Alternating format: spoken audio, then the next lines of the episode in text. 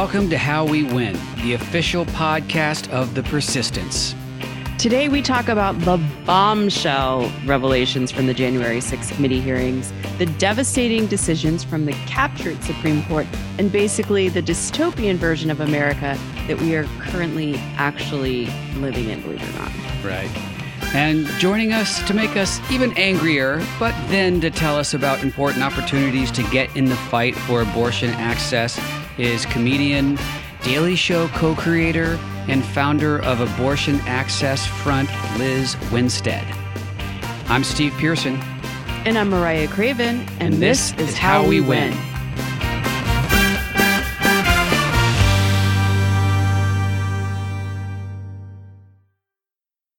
So we are a few hours post this hearing that you know the, the, the, kids and grandkids will read about in in the history books. Yeah. I'm so glad lizz winstead before before this hearing went down she chatted with us and we talked about some really important reproductive rights stuff and actions that we can take which means that we can focus the front end of the show on my God, the crazy, like what? God, the insanity that was laid out by Cassidy Hutchinson, who um, also, incredible bravery for a 25 year old who I don't know where she's going to go next. Yeah, her her her life has changed drastically um, from uh, what you know she she thought it was going to be, which is very jarring when you're in your mid 20s. I'm sure. Yeah. Um, I would have loved to have heard some sort of opening statement from her closing mm. statement you know sort of like the like the very first witness in all of this the capitol police officer um you know kind of laid out who she was and why she it was important for her to testify and i don't think that i heard that with with cassidy which they kind of set her up a little bit, but she didn't do it on her they, own. They set up who she was and right. how connected to all of this she was and established her as an expert and a witness and a trusted figure because they knew what was going to happen, which happened during the hearing. Donald Trump was already posting on Truth Social or wherever. Cassidy, that, who never heard of her, never heard of her. I, I, I didn't. I rejected her application for a job, but I never. But I don't know who she is. Never. So, so they, you know, preempted that. Um, you know, the wonderful, interesting thing about these hearings is that it's an exercise in appreciating what somebody like Hutchinson and somebody like Liz Cheney are doing, but also understanding that Cassidy Hutchinson was complicit in helping get to this point. And she did make a statement at one point that she was so disappointed in Trump's behavior at the end because it was destroying kind of all the good work that they had done up until that point and you're like wait a minute and i was yeah. reminded on the, on facebook today that 4 years ago today i was collecting hygiene items for children who had been separated from their parents at the border by the Trump administration. Mm. So um, yes, some people were able to like step in and help save democracy, but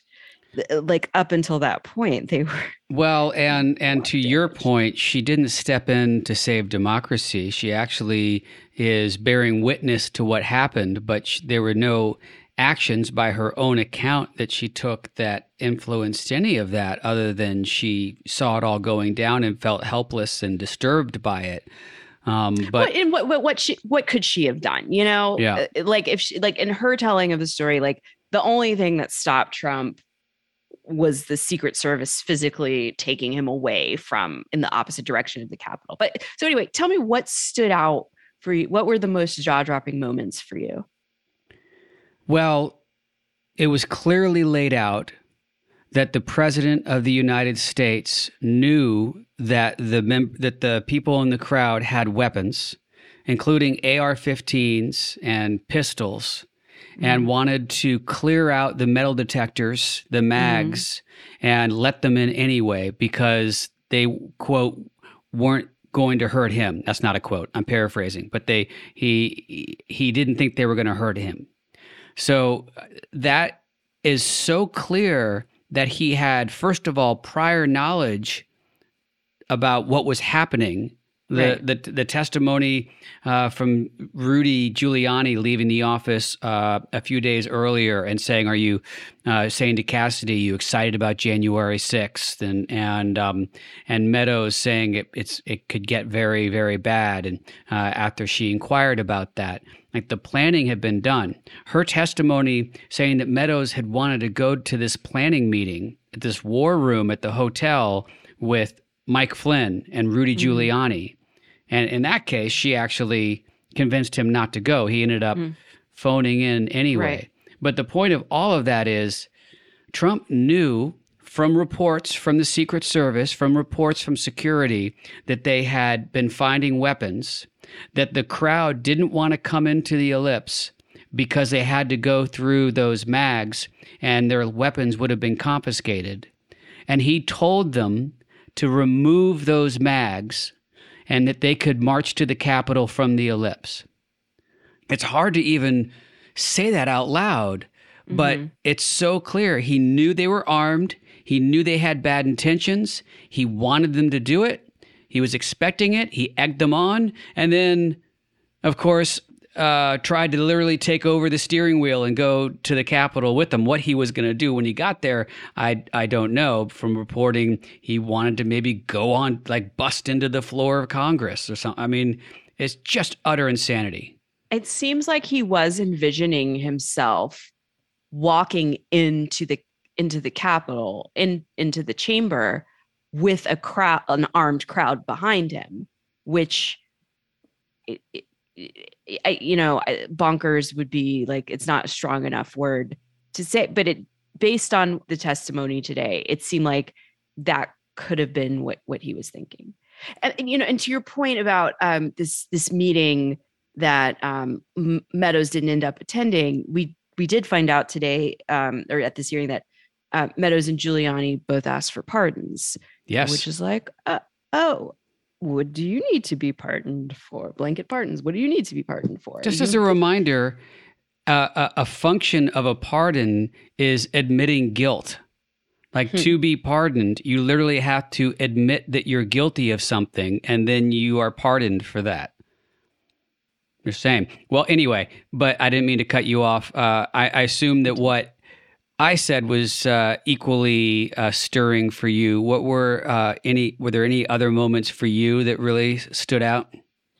um the the knowledge the pardon you know the the stuff about you know him throwing a plate against the wall or you know trying like lunging at a a, a, a secret service agent i mean it's helpful That must have been triggering for you because you are the parent of a toddler right now. So, feels familiar. I was cleaning ketchup off off a wall today. Um, no, but um, it's uh, it, that's helpful to a state of mind. I think that there's going to be a lot of pushback there because she didn't witness those things actually happening, and so there's already people saying, "Oh well." But now it's on these Secret Service agents to either step up Mhm. to step up and and either under oath right. confirm or deny under oath. under oath which is what she did. Anything besides that is is just you know rumor and innuendo. And this is not a you know a, a criminal court proceeding. They don't I think they can hear what secondhand testimony. That's That's right. nothing wrong with that Anyone who Um, wants to dispute uh, what was said today or at any part in these hearings is welcome and encouraged to come in and do so under oath. Absolutely. Um, I- thought it was meaningful that the last thing that they talked about was witness tampering. hmm Um, and I think that maybe in a future hearing, we might find out who they were implying. I mean, obviously they were talking about Trump, but you know, they did they didn't they didn't say that. Well, it, it, it could have been Trump. It, it sounded a lot like Rudy, also, you know, in the language. Who knows? But I'll tell you who knows. They know. They kept it redacted. They didn't uh, say who the names were, but they know. And that is a serious crime. It's interfering with the investigation. So um, witness tampering is serious. So. And I don't think this committee is putting stuff out there that they can't back up, to be quite honest with you. This is not this is not the hearings that we've seen in the past where people this is not the Benghazi stuff where people are just throwing rumors and innuendo around. I think that everything they're presenting, they can back up. Yeah. And uh, just to make that point again uh, that everyone has been making today, the bulk of the witnesses who have been testifying have been Republicans and have mm-hmm. been members of the administration or Justice Department who were appointed by Trump. So uh, it will be interesting to see what Merrick Garland, our current Attorney General in the Justice Department, does with all of this. They need to act. They need to act quickly I know they've been methodical. We saw that um, Eastman's phone was uh, seized by the FBI mm-hmm. a few days ago. I mean, there's lots of stuff happening around that, but um, you know, this is so urgent and damning. Action needs to be taken right away. Absolutely. So, um, I think that was a solid recap, and you know, thank goodness for Cassidy Hutchinson, who at the end of the day put country ahead of loyalty to Trump. She did say there was one thing when she was going into Mark Meadows' office and um, asking if he was watching what was going on when the rioters were about to breach into the Capitol. And he said, Call Jim. Jim's on the floor. He just gave a speech. Did you see the speech? And he said, Yeah, it was great. Did you like it? She said, Yeah, it was great. she she loved Jim Jordan's speech. And I was like, Oh, that's right. Um, anyway. she used to work for Ted Cruz, so she worked for Ted Cruz but, and um, Steve Scalise. her description of Meadows, just like at some point, it just sounded like he'd like just given up on life and was chilling on the Weird. couch. Yeah. Well, listen, more to come. More to come. More to come. All right, let's uh, move on from that and talk about uh, our hero of the week. Oh, Steve, you picked the hero of the week, and I love her. I did, and it wasn't Cassidy Hutchinson. She's not my hero of the week. God bless her for her testimony. I appreciate it. But last week, uh, Beyonce was giving you hope. This week, my hero of the week is Lizzo. Yes. Who um, opened up the BET Awards this weekend, and um, which was uh, those artists were on fire. Such a good show. Yeah, and they were really slamming. Uh, Janelle Monáe was awesome and beautiful, and uh, slammed SCOTUS with the "fuck you" Supreme Court, and uh, lots of good stuff. But Lizzo is our hero of the week um, for pledging $500,000 for her upcoming tour to Planned Parenthood. And then Live Nation agreed to match. So she is uh, giving a million dollars basically to Planned Parenthood and abortion rights funds. And beyond that, she really took to Twitter and mm-hmm. her over like 2 million followers um, and encouraged people to get involved to be advocates to volunteer get, put some resources out there for them to do it. Um, anytime anybody with that kind of platform goes out and and and takes a stand i really really appreciate it because they can do a lot of good with their platform. Uh, she's really stepping up and stepping up with a million dollars. So lizzo is my hero of the week um, I can't wait to see her in November in Austin. It's about damn time that Lizzo was our hero of the week. Do you have tickets? Thank you, Steve.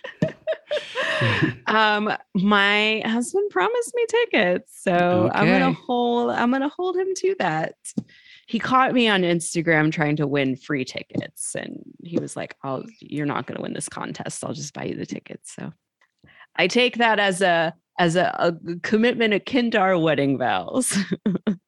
um, there you go. Let's talk. So Lizz Winstead is going to help us out with uh, this week's to-do list. Mm-hmm. Um, we're going to get into it in the interview with her but uh, we're asking you this week to support abortion funds and to visit operationsaveabortion.com to learn about this event Lizz is going to tell us about coming up on July 17th. Yeah, it's a it's a training event on different ways to get involved in, in the fight for abortion rights and, and abortion activism. Uh, again, it's July 17th. The website is operationsaveabortion.com, and Lizz will talk all about it. But I'm saying it again because we really want everyone to get involved in this, and I know that our listeners want to. That's right. We'll be uh, back with more in this interview, and then we'll talk about our reasons for hope.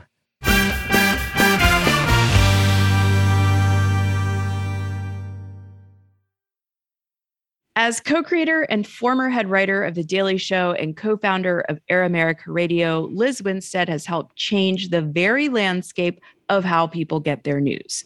One of the top political satirists in America, Lizz now spends most of her time at the helm of Abortion Access Front, a reproductive rights organization that uses humor and outrage to expose anti choice zealots and mobilizes people to take action in all 50 states. And she's also the co host of Feminist Buzzkills Live. Lizz, thank you so much for being here with us. I'm so excited to be here. Thank you for having me. A lot of tough stuff to talk about, but you just have such a knack for making it feel like we can we can have a conversation and not just like sob uncontrollably. You founded Abortion Access Front in 2015. At that time, it was called uh, Lady Parts Justice League. And you've been a champion for abortion rights your entire career. So we just wanted to start off by checking in with you uh, how you're feeling, how you're doing in the wake of the expected but still devastating repeal of Roe versus Wade.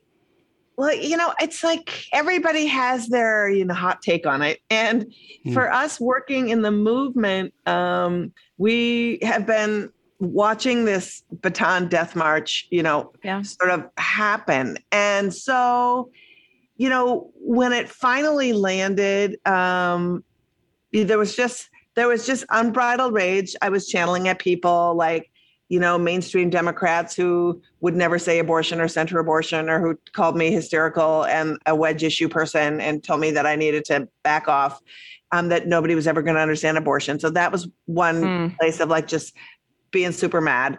Mm. Um, and then just looking at all the people who said in 2016, you know, the candidates are the same. I can't bump for Hillary because she's flawed. It's like every politician's flawed. If you decide you're going to run for office and have said, you know what's wrong with the world? I'm not in charge. You're a flawed asshole. And so we have to vote for one of them. So, like, what is your problem? Um, and then, you know, watching the, the, people who I work with daily on the ground, um, understand that their clinics were going to close in 24 hours, 48 hours, 30 days um, knowing that staffs will be unemployed, knowing that they live in states that uh, when your resume says you did this at an abortion provider, it's going to be hard to get a job. Mm-hmm. Um, you know, just knowing that people had their had their procedures and their appointments canceled on them. Yes. Um, just uh, and then the unknown, right? Then there's the things that are revealing themselves and will reveal themselves that we couldn't predict because this is all new, right? And so, um, you know, clinics being vandalized the second that they um, don't have patients there with, you know, just horrible messages. You know, there's just so much going on in Texas right now. Um, as we are speaking, uh, the Texas Attorney General issued an edict that said, I have permission to go back and enforce the laws that were on the books from the 1930s, and I'm going to retroactively um, charge anybody who's provided abortions under those laws. And then, just as you and I uh, were signing on, another notice came in that said a judge has just reinstated abortion to six weeks in Texas. So the whiplash of yeah. what's happening and the confusion um, is is like it's a lot. Boy, you asked me a question, I didn't stop talking. So it's, it's a, lot. a lot. It's a lot to manage. It's a lot to try to keep people as informed as possible, and then also to remind people that we are the power and we can mm turn this around if yeah. we decide to do so. And um, part of what we do at Abortion Access Front is give people school uh, tools and skills so that they can feel like they can participate in ways that maybe they didn't know you know mm. the fact that so many folks are like i don't know what to do oh my god i don't know what to do tells me that as a movement we need to do better but also as a movement and this is a good thing just to remind people is abortion advocacy isn't just a movement it's mostly made up of people who are trying to provide medical care for folks mm-hmm. and so those of us who do sort of the talking out loud for those people mm-hmm. are pedaling as fast as we can trying to get people to pay attention but you know if you're an abortion fund or a provider you don't have time to do a big social media campaign about what's happening. You're providing care. Right. Right. You know, and I think that a lot of folks forget that. The anti-abortion side, all they have to do is hate and scream. They don't have to get anybody to the doctor. They don't have to do anything. They can pretend they want to adopt your baby. It's like, who wants to give you a baby? You seem that's like the worst. That's what's so infuriating is that they haven't been doing anything and, and they've they've been preparing for this day, they say, for almost 50 years now. But in the meantime, they did there's no legislation in place to help people who are now forced to have baby. It's it, it's in, yeah. they they had nothing to the do. The goal has fact, been solely repeal is, Roe. Yeah. yeah. Yeah. And and not only is there not legislation, there has been active um, shutting down of expanding Medicaid, expanding, you know, um, the child tax credits on a on a state level, expanding um, pregnancy uh, care uh, for people at work, you know, expanding uh, maternity leave, um, helping with any kind of postpartum, like zero things. And and to be clear, nobody should have to have a child. Zero people should be forced into any of that. But to allow them to act as though once you have a child, it's a blessing. And then to not only not add care, but actively um, not have it pass into legislation. Yeah. Is garbage. And to transfer money in many states from programs that help needy families into these fake abortion clinics, crisis preg- world, pregnancy right. centers. centers. Yeah. Right. Are so, using yeah, our money. Using our money, you know, and to literally shame and stigmatize and lie. Uh, and they aren't doctors. You know, can you imagine thinking you're going to the doctor to talk about terminating a pregnancy and having someone literally wearing a lab coat to try to trick you um, and give you an ultrasound and they're not a doctor and then lie to you about the results to tell you oh you're only uh, eight weeks along. Why don't you come back and see me again in like four weeks or five weeks? And then turns out you were really 10 weeks along and now you're too far along to even make the decision you want and they won't give you anything except a pack of diapers and um, literature for the state run programs that um, are not funded and will not be funded in that state. They'll, they'll, light a candle for you and pray for you. You know, I thought yeah. I, I, thought that I had moved past the anger phase, but I'm back. I'm, I'm back you know, in it. I'm sorry. No, no I such can luck. guarantee if you thought you were past it and you invite me into the space, I will regenerate your See, rage like nobody's. We thought Lizz was going to bring the funny, but she just pulled the anger right back out. Right? oh, um, I know it's true. You know, I do bring the funny. We made a great video um, inviting men to join us in the movement. That's right. really fun. We made a Father's Day with W. Kamau Bell called Dads for Choice. And it was a great, a great, video. video yeah, I saw that. Thank you. Yeah, it was really fun to do because it's a reset for for guys, you know, like every guy that I talk to and every woman that I talk to and we talk about birth control, it's like how much of is your partner spent on the birth control? And they're like maybe some condoms. And it's like and and same with me like i never even thought to ask any of my partners like to split the cost of any of it. I just shouldered it. And so when you add it up it's like thousands of dollars.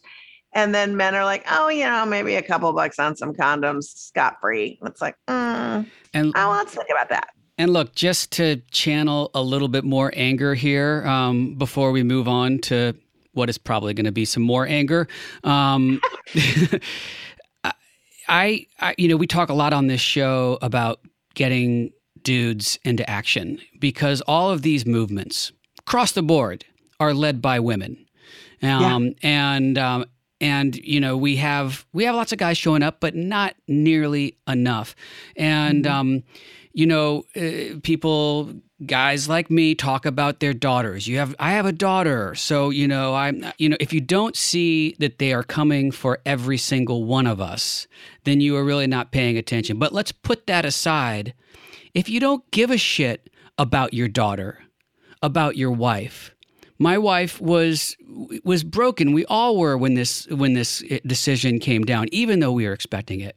Last night, my 19 year old daughter came into the living room sobbing because she's so overwhelmed with all of it, with the gun violence, with her you know, bodily autonomy being taken away from her in, in, the midst of a pandemic that she's had to go to school and live through. If guys can't step up for their fucking daughters, then what is wrong with you? What kind of man do you think you are? Okay. That's my anger tirade. This just happened last night. That was a that was a big straw for me um, when my well, daughter I would also came. just add to that if it needs you to have a daughter and a wife to understand the humanity of women, like yeah, then need to check in with that. But also, like, let's be clear. And this is like going to be hard to hear, but it's real. Like, these extremist men have put women in this place, and progressive men have allowed it to happen that's correct. because they refused to prioritize the humanity of us in the world. And so we you you know white people cause racism and men cause this and so if you give a shit you got to step up because it's the I expect the anti-abortion trolls and the haters to exist and be omnipresent Mhm. um, but progressive men need to join so that we literally have an issue with which we say to politicians, um, your job and keeping your job right. depends on you fundamentally understanding that you need to fight for and expand uh, access to abortion and all things that will deliver the full humanity of women. Full stop. Like that, we need to get to that place. Yeah. But like, I'm just putting Democratic men, progressive men, all y'all on notice. They who have just sat there. They- It's really hard for be, you guys. How are you women de- handling it? It's like alone. That's how we're handling it. My wife, when this decision went down, Yeah. very chilling words. The first thing that she said to me in her tears was, "Why do they hate us so much?" Right, Yeah. and, and I know That's that's, the what, first and thing- I I know mean, that's, that's what, you all are feeling. Yeah, and that's been a very big thing all the all, throughout all of it. And I guess they hate us because it's just we're a challenge to patriarchy, you know, just like us literally asking for um to be part of the landscape with which we live, to make decisions about the world we live in, to share um share that uh decision making because it involves all of us is such a profound threat, so much so Mhm. that it's there's a destructive element to it always. You know, it's like, and I think that it's gotten really terrifying when you look at how it happens throughout when people of color or women um, simply um, try to have a seat at the table. It's not enough that you just are just a misogynist Mhm. they have to take it one step further. Look what happened to Ketanji Brown Jackson. You know, Mhm. it wasn't that you just couldn't be against her judicial philosophy. You had to brand her or try to brand her as somebody who is aiding, abetting pedophiles Right. Right. you know and so when it gets to the point where you can't have a discussion about differences in philosophies or just the way the world needs to work instead you have to destroy somebody simply asking for some equality and some relief from harm it's pretty messed up Well, it's it's you know, unfortunately, it's the re- Republican playbook of you know the the the policy isn't there, so we're going to focus on basically parents' worst fears, Yeah. which is that Mhm. you know the justice system helps pedophiles, that you know women want to rip cute little babies out of their bellies because you know that's what that's what abortion is and that's how they mobilize people They're and take you advantage. things that's making your kids feel bad in school about Right. race. So uh, you know we know what their game plan is. Let's talk about abortion access front's plan. Yeah. what do you what what do you do in this you know historic moment where you're you're more important than ever Well, so for us, you know, the, one of the reasons that we launched this organization a million years ago was it seemed to me that the advocacy arms of the movement weren't mobilizing people in any real way because they and they they were doing there was policy people there was people who provide abortions there's people who help fund to get people abortions but there really wasn't anyone to mobilize folks to learn about all the ways a- advocacy can happen and to sort of change the narrative so what we're doing which is really important is you know we march a lot and then we don't do anything and and that is exhausting in and of itself Mhm. so we're launching on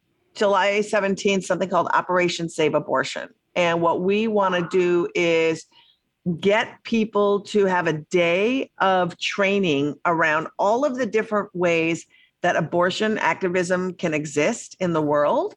And then we are going to hook them up locally with the people in their communities doing it. And how we're going to do that is we are bringing the best and the brightest activists, providers, people who do policy work from around the country. And we're having a day of live stream conversations that are going to look really beautiful. It's going to look like you're sitting on the Oprah set. Um, and then so there's 30 minute conversations on um, how to take to the streets and have like meaningful direct action that causes really good trouble, how to um, organize legislative and policy work so that you can advocate um, on a state local level with your politicians to change the laws, how you can help um, all the ways to help patients get care. And they're 30 minute sessions. And then in between the sessions, we have these really incredible activities uh, for your for you want people to watch during house parties. And so at your house party, you can participate in this activity that helps you think about what you just learned, help you sort of have some introspection about like, does that does that kind of thing feel right for you? Mhm. Um, and at the end of the day, you will have this full immersion with a lot of really cool introspection but all these different ways. And then and then we're gonna get you, we're gonna get you connected locally. And it's gonna be very exciting. We already have about uh 1500 people signed up to have house parties and i don't know how many Amazing. people will be at those house parties so we're pushing it forward but i think it's a good way i don't want anyone to feel like i don't know what to do um, and so after this day of action, also there's going to be a living calendar that you can always connect with. There'll be a local calendar and then a bigger national calendar. So you can see, is there a city council meeting somebody needs me to attend to Oh, be great. a voice, eh, you know, or, um, you know, there's a potluck and we're having a fundraiser for my abortion fund, or there's a big national, um, you know, Zoom meeting about what self-managed abortion looks like. So it's going to be a way to, to get people active, Mhm. have them assess what feels right for them and then to keep them active in a way that hasn't happened before. And so I feel really excited about that. If you're interested, you can go to operationsaveabortion.com and all the info is there and you can register your house party and do all the things.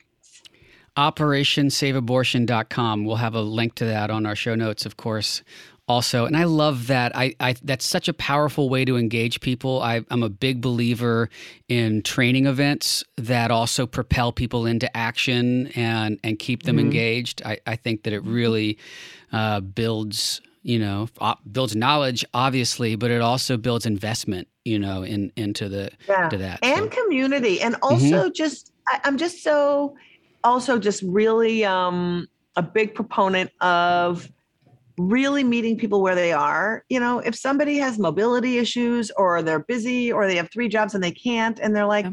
maybe i can give a half an hour a month. It's like that isn't if that's what you can give and you can like make that commitment then here's the thing you can do that's going to be really valuable. And to have people feel like you can give them things to do that they can incorporate into their lives rather than take away from. Um, I think people don't see themselves in activism enough because we don't give them enough opportunities to do so. Mm. Well said. Um, I want to switch gears just a little bit before we let you go, because as as we said at the top of the show, uh, you really have helped change the way people get their news, uh, both with the Daily Show and with Air America, which I miss so much. I have to say, I used to love listening to Air America. Um, I loved it too. Radio's so fun. Yeah, it really is. Um, and political satire is, you know, such an important tool to educate people who don't otherwise seek out the news. It also happens to be an essential tool for fighting fascism. Um, turns out. turns out. So, um, but now since you founded, uh, started the Daily Show and Air America and stuff like that, the media landscape has changed even more, and people are just really digesting bite-sized pieces of information from so many different sources. So, um, how do we now cut through that noise and build our power and efficacy in this progressive media landscape we find ourselves in? You know, it's, I think one of the lessons that we learned is that um, Trump didn't create this mess. He revealed who the, that these 70 million people existed in the world and they have their own media. And I think it's really, really hard to um, parse through because people can choose four or five outlets of right wing nonsense and say they said it here, they said it here. That's a fact check. That's a thing, you know, and and have a worldview where that makes sense and stay in their own echo chamber. I think the key for all of us is, and what I focus on doing is activating people and motivating people who feel uh, disenfranchised or despondent or kind of don't know where to hang their hat and give them a place to do so because the tr- it's a we're in a double-edged sword right where it's like we need to get people out to vote mm-hmm. but it's very that's a really hard sell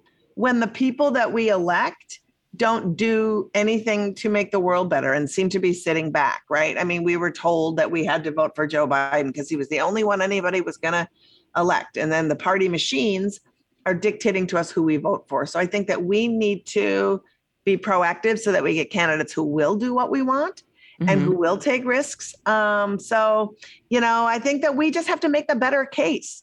And, and I think that that's going to always be the way it is, where you're going to have people you're never going to change their minds, and you're going to have people who believe what you believe, and then you're going to have people who um, need to be sold on the fact that the world has the potential to work for them and then convince them that they need to be part of that with ideas and community, which I think is huge. Mm. Activism needs to create community. Mm-hmm. And once you're part of community, um, you have an investment in working towards other people's um, well-being. And I think that's really important. I, I really, um, one of the things I miss about Air America is that uh, I, I, I feel like a lot of times the problem isn't our message, but it's the message delivery system that we have. Yeah. And yeah. and uh, you had such great messengers on Air America with, um, of course, Al Franken, Janeane Garofalo, your show, Rachel Maddow. You know, the, the list goes on, and um, uh, I, I really miss that. I'm, uh, I, I hope we can do that. We're we've got some great messengers on MSW Media. I'm just I'll give a plug there, but I think it's true too. And you know, I have to say that podcasting and radio, you know, are just like hand in hand, and I do believe that with the rise of podcasts and with people really getting their information from podcasts it goes back to that really personal touch that you feel that radio gives you and podcasting gives mm. you that no other medium gives you. Mm. You know, when you listen to a podcast or you listen to a good radio show, you really feel like the hosts are talking to you when they're doing it right. And it really does feel like I, you know, you become a, a narrator that is reliable and you become somebody that is um, can really make a difference. And so that gives me a lot of hope. I got to be honest. Well, um, speaking of the news, we only have a few minutes before the uh, J6 committee surprise yes. special hearing starts up, and uh, and we've taken too Mark much of Meadows, your time. Assistant is already. coming up, everybody. Very exciting. Very exciting. Yeah. But before we let you go, we do want to ask you the question we ask all of our guests, and there are weeks where it really is a tough question to ask. But what gives you the most hope right now for the future? What gives me the most hope for the future is, I guess, when I am in community with people and I explain to them sort of where we're at in this time when it comes to access to abortion, um, I watch them take action when I ask. And so for me, it gives me hope that people are asking questions. And, and when I give them the answer, they actually are started to take action. So when people find out, I find they care. And so that gives me hope. It's not like they're against what we think, it's that they don't know. And mm. so the more we can tell them, that's what gives me hope. Lizz Winstead, thank you so much for being on and giving us hope. We will see you on the internet on July 17th for Operation Save Abortion, and we'll let people know how they can be uh, part of that as well. Oh, thanks for having me. I was I'm so glad to talk to you this afternoon. Thank you so much.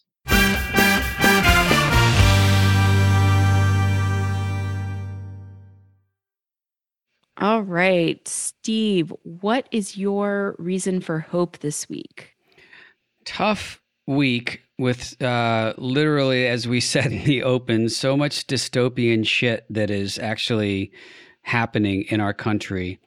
And uh, the Supreme Court has laid out a lot of terrible, terrible decisions that shows that they are the captured court that we know that they are. And shows how important it is that we add two senators, get rid of the filibuster, and expand the court. We must. Um, but I didn't want to let this thing that did give me hope get by, and that's the gun legislation mm-hmm. that was signed into law. The Safer Communities Act was signed by Biden. The the wind really got taken out of that moment when it was followed on the heels by SCOTUS right. repealing this century-old law in New York and um, and uh, and making communities a lot less safe by letting people open carry in New York. It's just incredible. I can't even believe I'm saying that out loud. But this is my reason for hope segment.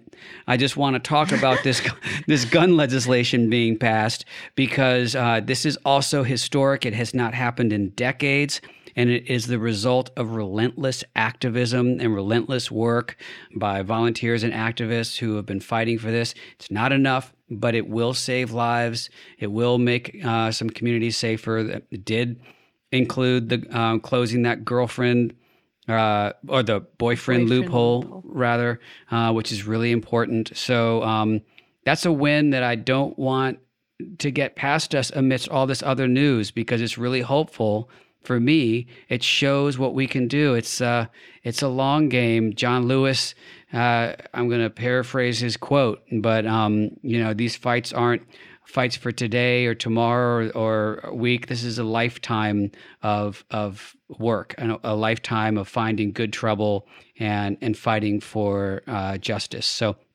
that gave me a lot of hope that we actually got some work done and uh, and made me feel like we have some more to do when we add a couple more senators to Senate? Um, definitely a reason for hope and like a, a, little taste of what's possible if we do our work between now and November. Right. What about you? What was your reason for hope this week in a very tough week? Um, so you know we can as i say i love what i love about this podcast is always forces me to look for and it's never hard to find something to be hopeful about. Um, there's been a lot of talk in the in the last week about um, you know if we're going to if we're going to ban abortion um, you know these people people who are in favor of that don't care about the babies once they come out right. because if they did there wouldn't be over 400,000 young people in foster care right now and there are 400,000 young people in foster care some of them should not be with their birth families, but some of them should be reunited with their birth families um, because they were removed from their homes because we keep people poor and we punish them for being poor. And people, the majority of people who seek ab- abortions do so because they are poor and they can't afford a child or more children. Um, and so we are on the precipice of really exacerbating a problem that, you know, people had 50 years to try to solve as mm-hmm. they were trying to overturn the abortion, uh, overturn Roe versus Wade, and they never did. Fast forward to last week a group uh, i don't know why we're fast forwarding. Go to last fast forward 50 weeks 50 years yeah. Uh, yeah. Um, a group of uh, current and former foster youth were just in washington d.c they were from around the country as well as new zealand and they met with members of congress to advocate for changes to the child welfare system, for improving reunification, for improving adoption. And I am so proud of these young people and what they did. And I'm so grateful for um, the members of Congress who took the time to spend half a day with them and listen to what their lived experience is. And it gives me hope that a bipartisan group of Congress people can take the time to listen to kids and young adults and uh, say uh, like maybe we can create change. And maybe as we continue to fight for our reproductive rights we can fight for the rights of kids as well. I love that. And thank you mariah for your advocacy and, and work for foster youth that you've been doing your entire i think pretty much entire career. Isn't that right? Um gosh, like you said, the last few years have felt like a lifetime. It hasn't been my career, but it's definitely um, been intense. I've worked with the National Foster Youth Institute um, for years, and they're the organization that that takes the young people to DC and, and trains them and, and makes makes them activists for themselves and their families, which is so everyone who's listening is an activist and knows how powerful it makes you. So well, if I, you think if you just if you just did a Steve face and looked up and said, "Am I an activist?" Steve I'm face. Tell, I'm going to tell you because that's a, the facial expression you just made. Um, maybe you're looking at something else that I'm reading too much into it. But you, you know what? If you're listening to this podcast, you are an activist, and maybe you haven't taken action yet, but it's in you. It's in you, baby. Well, you got this. I always appreciate you talking about your work and talking about foster kids because it's really important. So thank you for bringing that up.